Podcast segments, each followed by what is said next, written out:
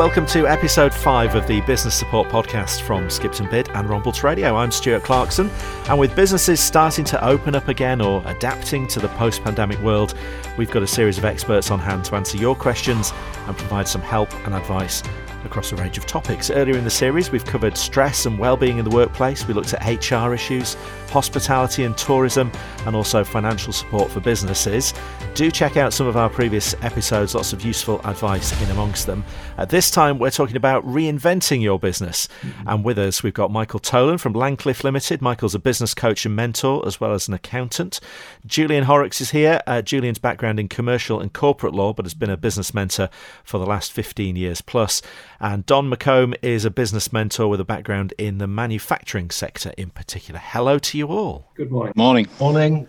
So, lots of business owners have uh, had a lot of time to think over the last 12 months about the direction of their company. There's opportunities as well for new startups or completely changing your business we're talking about all different kinds of businesses here. You could start supplying masks or sanitizer or PPE. People have been all sorts or uh, turning their restaurant into a into a takeaway business. Do you see the last twelve months as uh, a time where there have been opportunities, or has it been about kind of maintaining the status quo and taking stock of your business? Michael, let's come to you first. Yeah, I think it's it's been a very reflective period. I think the last 12, 18 months. I think people have had to do quite a lot of soul searching. Are they in the right businesses? Have they got the right type of business? I think there's a, unusual calm over the market at the moment. I hope that people do take this time to reflect and really look at their business and see whether or not there's areas to change, adapt, maybe pivot to some extent. Pivot's a very popular phrase at the moment, but people just need to have a that reflective look at the business and say, I'm in the right place. Now's the time maybe to uh, refocus elsewhere. So I think it's a reflective period more than anything else, really. And we'll come on to talk about how you might do that a little bit later in the podcast. Juliana, you know, does a situation like this present opportunities to people? Undoubtedly. I think the pandemic and more importantly, the consequent lockdown, you've got to view it as a catalyst for change. Now, that doesn't apply to all businesses, but I think it applies to great many of them. Some of them just can't survive, so have shut down. Some have had to change the way they do business, and others have had to take a seat back and do a serious strategic review of where they're going over the over the next five years. So, but the key phrase is it's a catalyst for change. If it helps you, Stuart, uh, I picked up a quote from Tony Blair, I don't necessarily agree with this completely, but he said this pandemic is it's not a crisis with a beginning and an end. We have to look at it as a new state of the world, and I think there's some truth in that.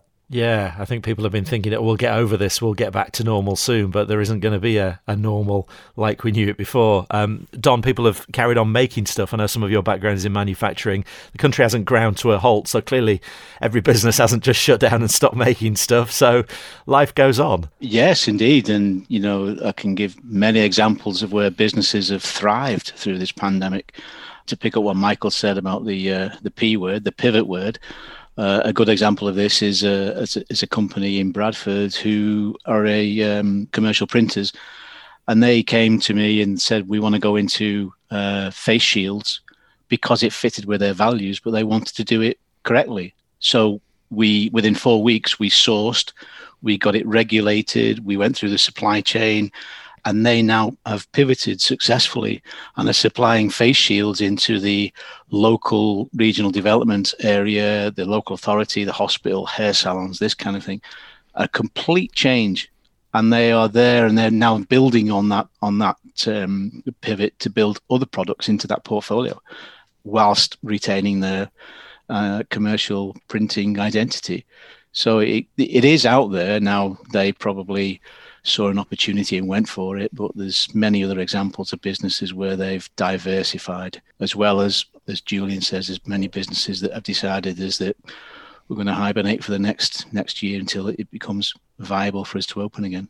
Yeah, uh, printing is a good example, isn't it? I've seen so many kind of sticky labels on the floor saying two meters yeah. apart. You know, we weren't printing those before; they were printing marketing materials, but they're doing Absolutely, this instead. Yeah. So, yeah. I suppose it's about using the equipment and the the knowledge that you've got to think how you can uh, get into a new market. And the, the obvious example of that is in the hospitality sector, where restaurants haven't been able to have people in, but they've still got the kitchen, they've still got the expertise, they can cook the food, whether that's them packaging it up for people to warm up at home or whether they're sending it out hot. Yes, and that's that's true of uh, of other areas as well. Uh, there's a, a, client I'm working with who uh, makes vehicles, and they've repurposed their vehicles away from what they were doing into doing something else. So if you if you think of of these buses which are now soup kitchens, hot food distributors, and vaccination mobile vaccination centres, it is opportunist and it may not be for the long term, but it, it's showing businesses is that they can adapt and they can make these changes relatively quickly and relatively cheaply. I think we saw that, didn't we, on the last episode of the Stuart Way with looking at hospitality. The amount of people on that call who they, they had to change their, their industry just to suit the, the market. Takeaways, even I think it was uh, James Staveley, how they've had to change how they present their offering, making it more easy to people to book online. So I think you, you saw some of the, the, business reinvention in that previous podcast, which uh, gave you a, a, glimpse as to how people are doing it at the the sharp end of the business, really. Because yeah, the hospitality business has, has been devastated. I think we'll all agree, but they've shown signs of how to be innovative and just uh, to be a bit smart, really the better prepared businesses, I guess, were the ones who had the technology there already to be able to say, right, we can do click and collect from tomorrow. You know, we can we can quickly change because we've already got systems in place that we were using. Julian. Yes, that's right.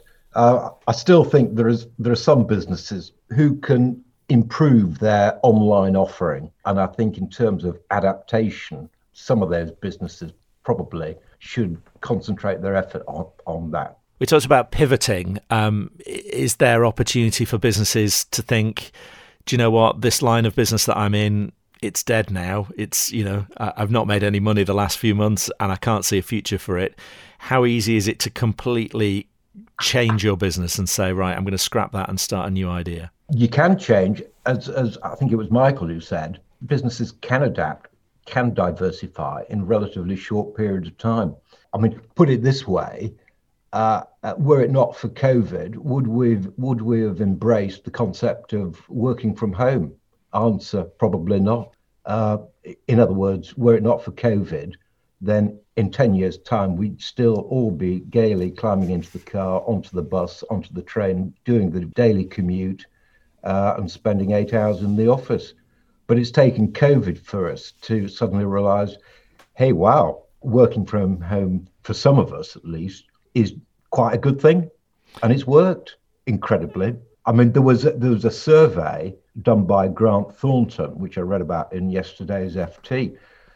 Apparently, Grant Thornton, the accountants, have consulted all their staff, which I think was over 4,000 UK staff, and said, right, do you like home working? And 88% replied, yes, we do, and we want more of it. Well, 88%. How many surveys do you get where 88% all agree with one another. And that was across the board in terms of age, ethnicity, seniority, uh, junior staff. You couldn't draw any distinction between men, women, 20 year olds, 50 year olds, etc., etc. Yeah. That was phenomenal. And we've seen a lot of people, I think, relocating out of London and moving up to places like Yorkshire because they know they can still keep their job in London and do it from home now instead. I, I wonder whether it takes big events like this to kind of bring that change about quicker for businesses as a whole. I know I remember watching a documentary about uh, Concorde and when 9 11 happened and all the flights were grounded, and the businessmen suddenly realized they couldn't get to New York same day for a meeting and come back again. They had to use video conferencing instead. So, again, you know, as you've just talked about, because we can't go to those face-to-face meetings, we've used video conferencing instead, and that's changed us, and it's it's done it overnight almost. Is it better to have that change happening like that uh, rather than over a gradual period, Michael? Yeah, I think it's interesting, uh, and the, the, word pivot has become very topical, hasn't it? But COVID aside, pivoting has been part of an evolutionary part of a lot of businesses. It's not it's not a, a word that's just got notoriety in recent times. Like, for example, YouTube that used that started its life as I think from memory a dating site. So businesses constantly evolve and develop as they go along. So pivoting is not something that you get off the shelf when times are, hard. I think pivoting is I remember a, a, really interesting phrase. I, I, think it was from a guy from from Intel, uh, the CEO there, and he said along the lines that snow melts from the outside. So snow melts from the edges, and often changes or inflection points in businesses often occur on the on the, boundaries on on where the the uh, the, the snow meets the ground. And I think sometimes a lot of people just need to bear that in mind. Is if they are going to pivot, just why are they pivoting? Uh, have they spoken to their their team, their organisation? Is there good reason to pivot, or is it just in the, the directors' heads, or has it been thought through? Because often people think of pivoting as like a handbrake turn. Pivoting can be just subtle. It doesn't have to be that 180 handbrake turn, really. Don't throw the bathwater out with the baby, I suppose, is the, the traditional phrase, because uh, you might have a good, solid business that just possibly needs some some enhancements or some modifications, really. Don, you talked about the the printing firm that you were working with. You know, was that a gut thing? Right, everybody needs these face masks now. The plastic visors. Let's get on and make those. Or was there research done behind something like that? They were actually in response to requests that they were they were having or discussions they were having, not not um, formal discussions. Uh, I taking a product out there, and they responded to this we're, talking now right in the middle of the pandemic when PPE was very very short. But one of the things that they they did was they decided very early on is if, if we're going to do this, we're going to do it properly. We're going to do it with regulated. We're going to have it it certified, uh, and that threw up all kinds of challenges, because then it's trying to find the right material and, and to go along with everything else that goes on in the supply chain of this is is immense. So we decided on a set of rules there. So we knew the product we were going to manufacture. We knew it had to be regulated. We wanted uh, raw materials that were coming from the local area as far as possible, uh, and and the whole lot came together very very quickly. Uh, and it went there. But to, to pick the one of the other things they did is to pick up on what Michael was just saying is that many businesses throughout to this uh, pandemic, and with Julian saying about uh, Grant Thornton as well, is a communication policy was lacking, really lacking with many businesses, and they have to have a good communication policy to say this is what we're doing, this is how we're going to do it, um, and this is why we're doing it to make sure that everybody buys into it.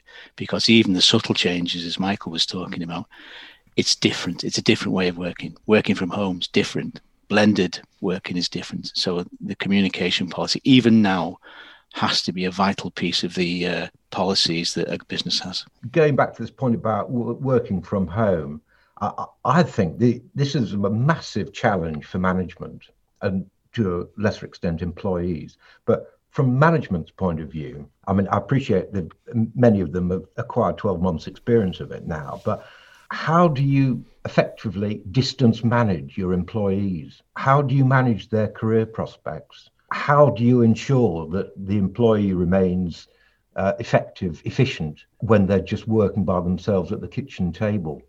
Uh, and there's enormous challenges here. There will always be those who say, I miss the, the social interaction, the face to face, the banter over the water cooler in the office, etc., etc. Uh, and that's undoubtedly true. But if home based work is here to stay, and I've got a feeling it is here to stay, then for management, how the hell are we going to look after our people? Do we need to change the financial packages we offer them? Do we do we need to start paying them an allowance for the fact, daft as it sounds, their gas and electricity bills have suddenly gone up because they're sitting at home and uh, using more lights? I mean, it could get really silly. I mean, you could get an awkward employee who says, Well, when I came into the office, I got free tea and coffee. Now I have to buy my own. So I want an allowance for that, for God's sake. I mean, it could get ludicrous, but I can see companies beginning to say to themselves, Right, we actually need state of the art appraisal system because if we're managing on a distance basis, we have got to stay clued in switched in with our employees. So maybe you have appraisals not annually, but you have them every three months, even if they're done via Zoom. God forbid. Um, uh, maybe you have more corporate, wrong word perhaps, get-togethers. If if your workforce is scattered across myriad individual homes, then is there a greater need to get them all together in a pub, in a hotel, whatever, uh, and get some more interaction going and get them working together? I suppose uh, when you look at your balance sheet and you see the rent going out for your business premises, or you see the you know the value of a business premises that you've got to sell that you've hardly got anybody sat in anymore, that's the quick win for the business, and the the longer term issues are perhaps not considered straight away. Yep, I mean, they, I, I would think that there'll be some businesses who uh, say those who have just moved into swanky, uh, very expensive city centre offices that are just groaning because their rent bill will just be horrendous. Mm. And I think that particularly applies to service companies because they're the ones that tend to uh, take up the, the most expensive city centre offices. And on working from home, uh, I suppose uh, uh, the other important thing is is that the technology works because it won't take long before staff get frustrated if their virtual IP phone system doesn't work or the connections to their servers are, are going down all the time. So technology is key here, isn't it? It is. It's absolutely key. And I suspect that uh, a great many employers have already uh, bought mass amounts of equipment and had had it home delivered to their employees. I agree with everything Julian said. Just an example of, uh, of a large larger company all their, their service-based people have opted to work from home, uh, and so the, the, the chap has repurposed the environment that all these people used as office space. So it's actually used as manufacturing space now or storage space. They've invested an awful lot into technology in terms of items that they can use on the move. So everyone's being bought an iPad type uh, item. They've invested in uh, new servers. But interestingly, I think the point that I was I was trying to get to is that what they've decided to do is that once a month or or at a regular period, they all must attend uh, a get together at, at, a, at one of these um, rooms you can hire for a for a day or a week or a month or whatever. And the the biggest challenge that they have now is developing an agenda which meets the needs of everybody. So you're going to communicate the needs of the business, where the business is, what it's doing, but also that bit of team building in terms of how does the team now communicate with one another and building that team mentality. Uh, it's it's a huge challenge. It's interesting now more than ever. The, the leaders, the the managers, the owners of these businesses now more than ever that their skills are found to be in need of help and supplement. And I think if, there ever was a time for mentors to come into their own is to help these people in these challenging times because it's not as though you've got your staff in front of you, literally in the office. They are in various corners of the, the county. And it has presented, I think everyone will concur throughout the country, it has presented some of the leaders with a, a whole new different ball game. They're, they're almost managing a different game of football. And they need to have that skill sets. And some of those managers will openly admit, I, have had people say to me, it's a whole new ball game trying to manage staff virtually. So I think now more than ever, that they need some help to the SME business owners, that they need those leadership help and support that you know, people on this call like Don and Julie can offer. Really. Where are the opportunities then, um, if you are pivoting your business? Where are the areas that are going to do well coming out of this? I got a feeling pandemic has um, uh, generated a heightened sense of community um, in all sorts of different ways. And I'm just wondering if, provided that uh, greater sense of community doesn't disappear into the mists of time, that whether whether it can be harnessed to give added momentum to local shops, local businesses, uh, and whether the rise and rise of independent shops uh, will continue to increase over time. I, I, I, haven't got my brain around it. I just get a sense though that that there's momentum behind that, and and if somebody, well, I'm thinking specifically of Skipton. You know, Skipton's a smallish town, quite a lot of independent type businesses, and there could be something in in that for them, but they've got to get their product offering right.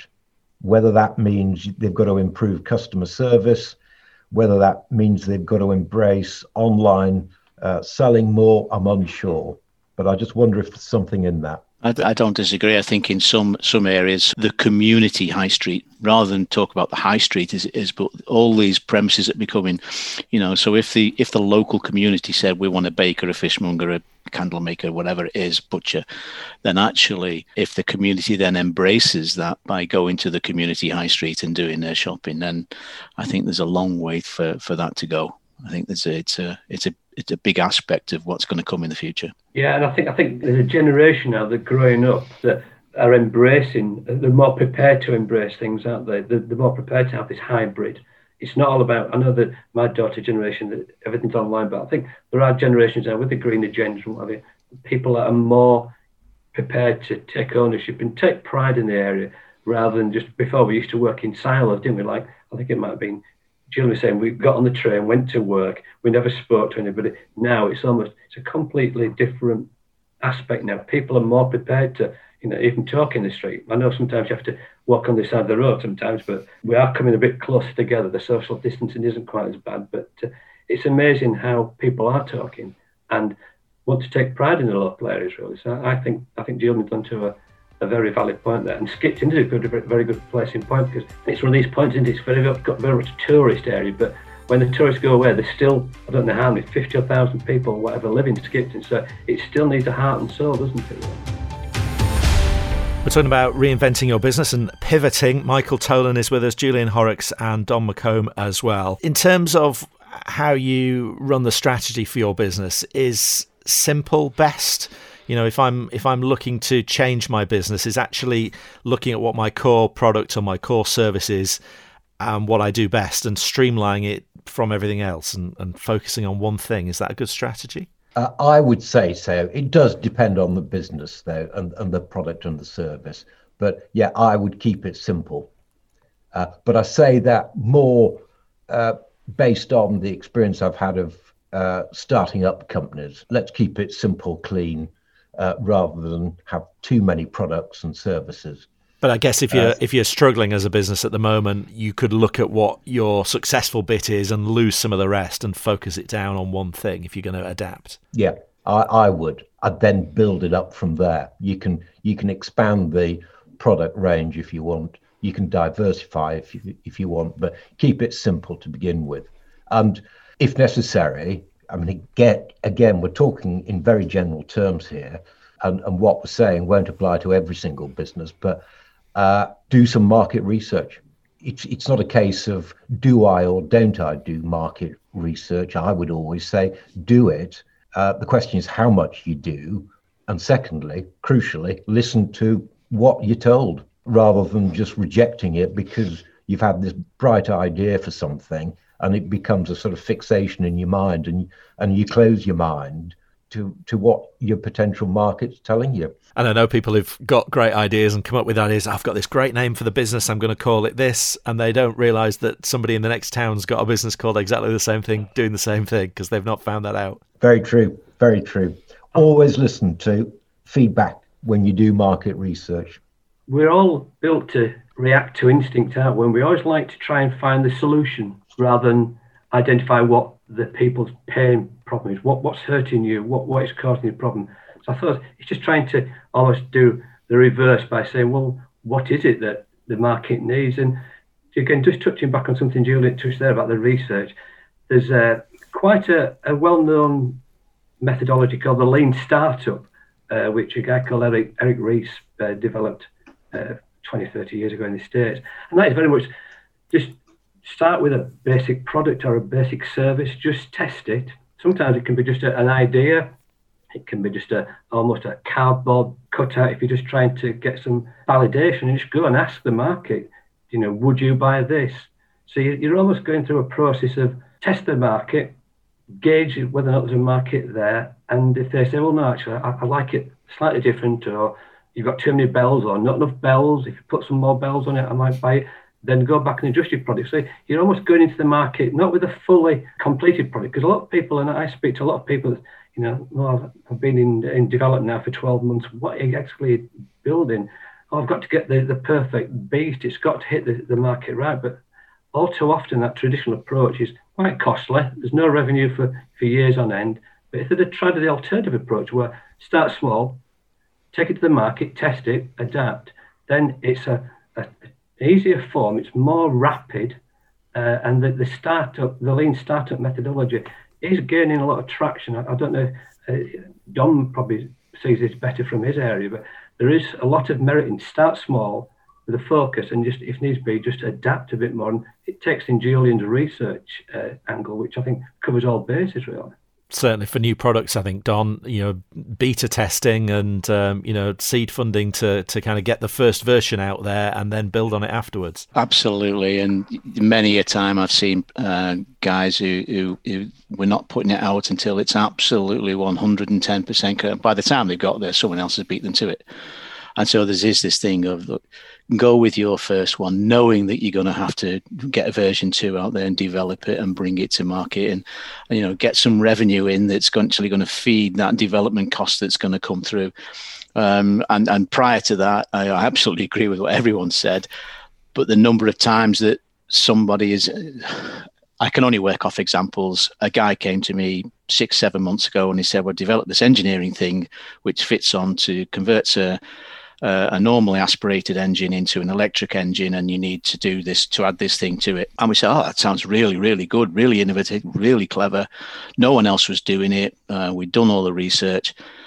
And it was only then that he told me the price of it. And the price of it was just ridiculous. It was it's nonsense. Well, you know, and his forecast was to send ten thousand of these a year and all the rest of it. And I said, well, it'll just never work. No one, no one would pay that because that's more than the price of a car.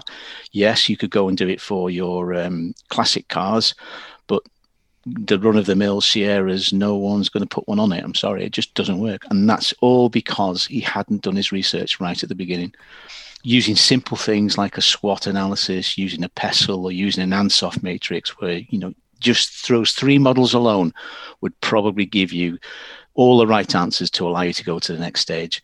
But product life cycle, get out there.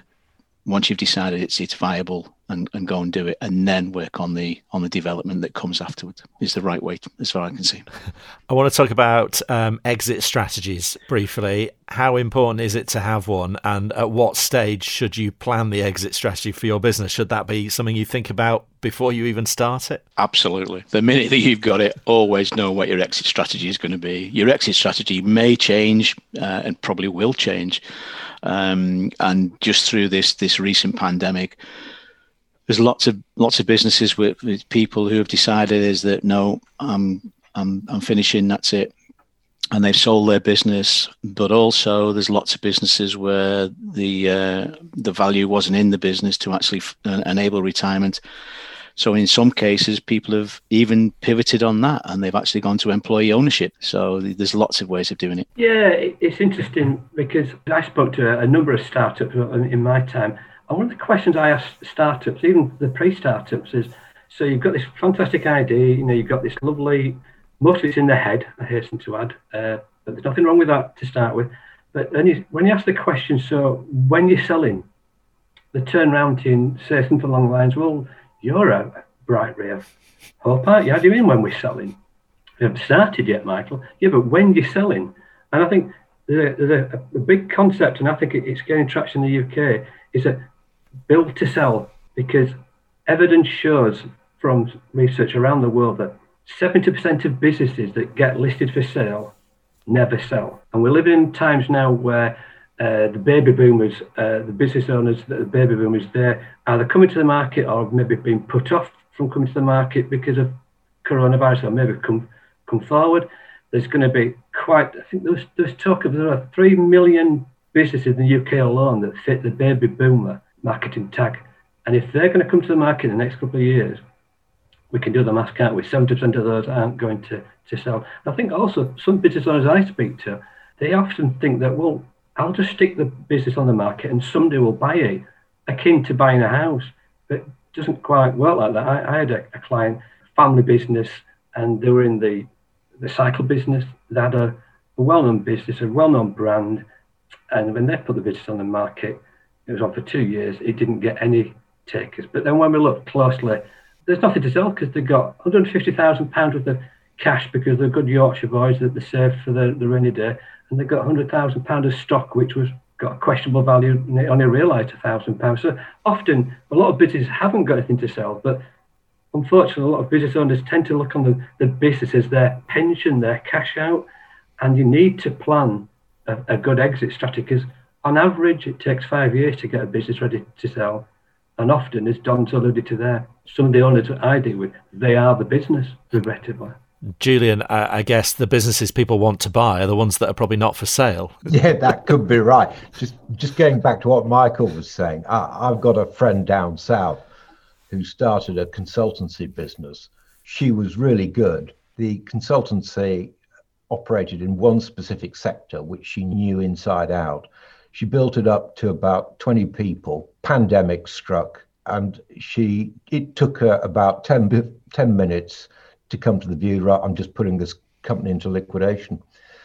Because the nature of a business is such, yeah, she's got, got lots of work in progress that all her employees are building up, and, and you know she can convert that work work in pro- progress into invoices, and then she's got invoices all, already sent out to clients. But the problem is she's got nothing else in the business, and this this is the problem for consultancy businesses. There's no hard tangible assets there. They're people-based businesses, and pandemic just runs amok when you're completely reliant on time spent, which is work in progress, uh, and your ability to or inability to convert that into invoices with all the uncertainty as to whether or not those invoices will get paid. So rather than borrow on the furlough scheme or whatever, uh, you know, the government loan scheme, she says, I don't want to saddle myself with debt.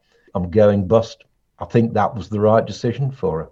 Well, flip side of that, we've, we've had some questions and things sent in, and one for this episode um, came in and said the last year's been really tough with the government support we've had. I thought about closing for good and making 12 staff redundant, but in the end, I couldn't bring myself to do it. I had to take out loans. I've invested more personally so that we can reopen next week, and it'll take years to repay some of this debt. I can't help feeling I should have put myself above the security of my team.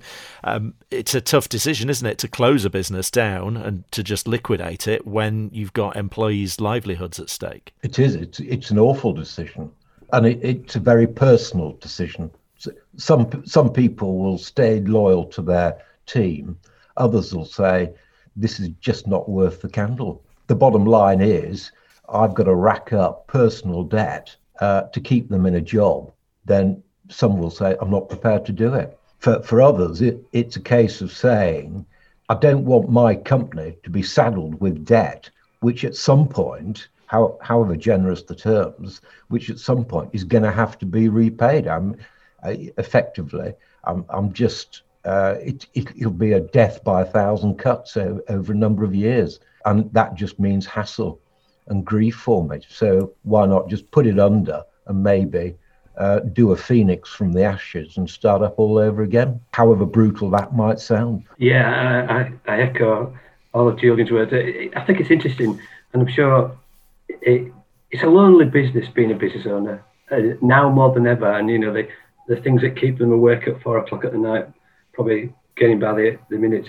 But that point that that anonymous caller put in is it just sums up things, isn't it? They're, they're almost they're so part of the business that they feel as though they're letting everybody down, and that it seems a sign of weakness. And it's fully understandable, but the risk of being a killjoy that, that you've got the if, if that owner is a, a business a director of a limited company, they've got to be very careful, even in these coronavirus times where the government have been very uh, relaxed. If you are trading and you've got any indication that you might be in insolvency, you've got to be very careful because you could be skating on thin ice. And a shout out, I suppose, for the insolvency practitioners is that people often refer to them as, you know, somewhat unfairly as the grim reapers, but what people don't realise is that liquidation is generally the end of the process. Most of the insolvency practitioners that I know, and I've got a few of our clients, go and speak to them early. If you've got any doubts whatsoever and your accountants have got some concern, go and have a no obligation, free one, two hour chat. Because what they are first and foremost, they never get the credit for, they are rescue and recovery people. And if the business can be rescued and it can be recovered, then that caller there doesn't really need to take some of the steps, know below they are, to put themselves in that position really. So my advice is, if in doubt, just go and contact them. And there are lots and lots of people out, certainly in, in this area, that are willing to give that free advice and just have that conversation really, rather than bury your head in the sand and go further into the uh, the, the overdraft really. And that brings us nicely on to asking for help and getting support. And you guys are obviously doing this on a on a daily basis. What benefits can you bring to a business if somebody wants some help from a, a coach or a mentor? Um, how how can you help them? What kind of things can you support them with? I think you know that kind of question is it's not nothing prescriptive. Uh, you, my opening gambit is what, as Michael just said, what keeps you awake at night, and you start there, and then you you you work all the way through and it's very very lonely running a business is lonely unless you've got a, a good board of directors but it to seek out people who've got experience, suitable experience from from sector or industry, or from an alternative industry, because that's always good because you're getting two sides of the coin. Um, but to have someone who you can trust, mentoring is, is built on trust. Uh, you, you, can have an individual conversation, but essentially you have to have a, a trust relationship. Um, I've still got people from 2008 who phone me up now and say we're, we thinking of doing this. And, and i say to all my clients it doesn't matter whatever time of day or night it is if there's something that's that bad just phone me up and we can have a quick chat about it. But we don't know everything. I know nothing about corporate law and commercial law julian does but i know julian. So we offer as you know it's a signposting service as well. The ultimate thing here is that we know people and we know people that can help. So please don't be afraid to to get in touch with with the likes of coaches and mentors because it's only an asset uh, that you can you can use and abuse to whatever you like to ensure that you get to the place where you want to be. And Julian, people might think, you know, oh, it's a bad thing. I need to ask somebody for help, but that's not always the case, is it? There are some people, uh, particularly, I'm going to go sexist on you now, uh, Stuart. Uh, men, men are the worst because women are far more collaborative and therefore they instinctively, I think, see value, see value in having a mentor as opposed to men. That's my experience. Uh, going back to uh, Don's point, I agree with him entirely. Bottom line is a mentor-mentee relationship. It's got to be got to be underpinned by trust. And really, as mentor, all you're doing is you're offering a second opinion on things. You're acting as a sounding board for the mentee. And the relationship will thrive if the mentee come, comes to have trust, belief in the judgment of the mentor. That's the key to it. It, it goes wider than that. Uh, with my mentees, I do all sorts of dif- different jobs for them. I mean, one of the first jobs is right, find out what the weaknesses are of my mentees uh, and keep them in the forefront of your mind. Um, I act as a roving ambassador for my mentees' businesses. Um, uh, I, I, I, do odd bits of review work, assignment work for, for them. In many ways, I'm giving their business the thinking time which they, the mentees, don't have themselves, P- particularly for startups when it's you know they're all rushing around like headless chickens all the time. They they haven't got the thinking time. So yeah it's planning it's strategy but above all else it's whatever the mentee wants. And so you know i just say to them right well you tell me what you want me to do. And michael i guess um, there's obviously a cost to having a, a business advisor or a mentor how does a business kind of value that in terms of a return on investment they might get back from it? Well, that's an interesting question, Stuart, because fortunately, you know, we're all members of the Skipton Ripon Enterprise Group. There's a resource here, and I think we're quite fortunate in the in the, the area that we, we have, and the, the businesses in the, the area have this free access, and the knowledge and experience of the Skipton and Ripon Enterprise Group, which I'll say is Shreg from now on because it's quite a mouthful, it's vast and massive. You know, there's people that have been on international bodies, even on this call alone today. You know, the, the variety of corporate law, manufacturing expertise, that is all free at the point of charge for the Skipton area. So I think we're pretty we're pretty fortunate there. Just finish off something that Julie mentioned, which was so apt. Is that I don't know what it is about. I don't know if it's a Northern European thing, but we seem reluctant to embrace any form of help. But if you go over to the States, and I know it's maybe not always the best example, but they embrace coaching and mentoring. They've got no no amount of coaches, but they're all proud of it. Even So some people often think, you know, the CEO of, of Microsoft, he has a, a mentor. Now people think, well, why does the CEO of Microsoft need a mentor? Because he knows everything, does it? No, we don't. None of us know everything. That's why we have this. Uh, I think, as, as Julian mentioned, we have this sounding board. We have this person that we can talk to. They can hold a, a mirror up to us and say, you know, you're not going mad, Stuart.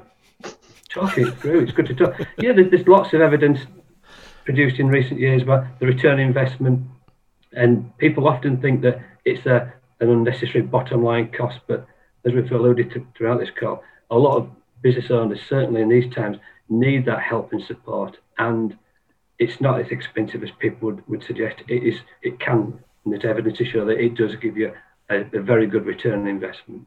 But if anything, anybody's ever worried about it, just contact not just Skip, Skipton, but most coaches and mentors will offer a free couple of sessions free of charge just to give people a flavour as to what they can do really. And often when they start having these discussions, they realise it's it's not quite you know five hundred pounds an hour laid in a chaise lounge, listening to Mike Oldfield music, and you know everything's all well in the world. It is it, they're dealing with as you can see on this call today. They're dealing with people that've been there, got the t-shirts, had the the evidence, and they've got lots to offer. So embrace it. Don't don't don't look away and don't look in the sign of weakness. Quite the quite the contrary, really. You know, for businesses that that that, that are thinking, right, can you afford not to? If everything we've just talked about, can you afford not to? The price is not uh, restrictive, but also to pick up what Julian says, the mentor inside is about working on the business and not in the business. And far too often, that's what we see every single day is that people are too busy, head down, backside up, inside the business, and they're not looking what's what's around them, what's the wider aspect. It's good to talk to you all. Thank you for all your help and advice, and it's good to know that there's lots of support out there for people if they want to get some further help. Great, thank, Thank you. you. Thanks for listening to this podcast from Skipton Bid and Rombalds Radio. Uh, we've still got more episodes to come looking at managing finances and repaying loans. Head to our website to submit a question, rombaldsradio.com forward slash Skipton Bid podcasts, and we'll put it to our experts next time round. You can listen back to our previous episodes covering all sorts of things to do with your business, all available at rombaldsradio.com as well as on Apple, Google, and Spotify. Thank you for listening, and join us again for the next one.